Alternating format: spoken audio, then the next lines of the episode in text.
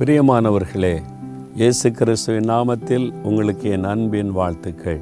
சந்தோஷமாக இருக்கிறீங்களா?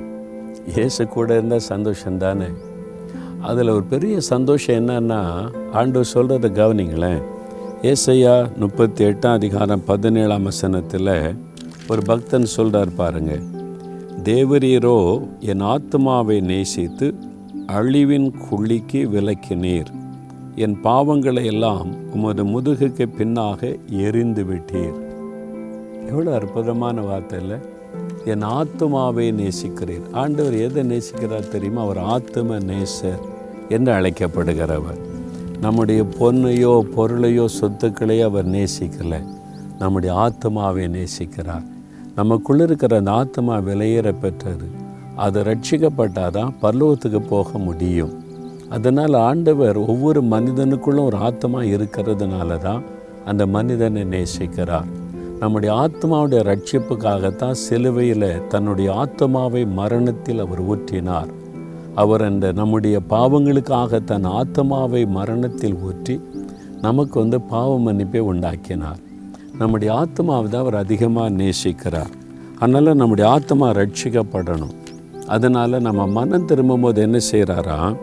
என் பாவங்களை எல்லாம் உமது முதுகுக்கு பின்னாக எறிந்து விட்டீர். இந்த ஆத்மாவை கரப்படுத்துகிறதே பாவம்தான். இந்த பாவம்தான் தேவனோடு உள்ள ஐக்கியத்தை கெடுக்கிறது. ஒரு ஆத்மா பரலோகத்துக்கு போவதை தடுப்பதும் இந்த பாவங்கள் தான் அதனால தான் இயேசு இந்த பாவத்திலிருந்து மனிதனுக்கு மீட்பை கொடுத்து அவனுக்கு சமாதானமுள்ள வாழ்க்கையை உலகத்தில் கொடுத்து மறித்த பிறகு பரலோகத்தில் அவன் தேவனோடு இருக்கும்படி அவனுக்கு ஆத்ம ரட்சிப்பை கொடுக்கிறார். அதனால தான் இந்த ஆத்ம ரட்சிப்பு ரொம்ப முக்கியம். இயேசு உங்களுடைய ஆத்மாவை நேசிக்கிறார். உங்கள் ஆத்மா ரட்சிக்கப்பட்டிருக்கிறா பாவத்திலிருந்து மீட்கப்பட்டிருக்கிறீங்களா?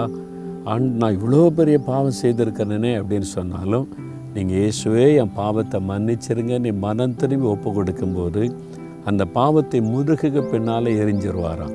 அப்புறம் அவர் தான் நான் முன்னால் நிற்பார். அந்த அண்டூரே நான் முன்னால் பத்து வருஷத்துக்கு முன்னால் என்ன பாவம் செய்தேனே நான் எப்போ செய்த அப்படின்னு கேட்பார். என்றால் அதை முதுகுக்கு பின்னால் எரிந்து விடுகிறார். உன்னுடைய பாவத்தையே அவர் மறக்க பண்ணி விடுவார். இப்போ நீ என் பிள்ளை? நான் உன்னுடைய தகப்பன். நான் உன்னை நடத்துவேன்.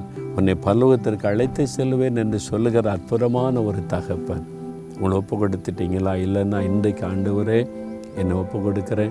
உங்கள் ரத்தத்தினால் என் ஆத்மாவை கழுவி பரிசுத்தப்படுத்துங்க.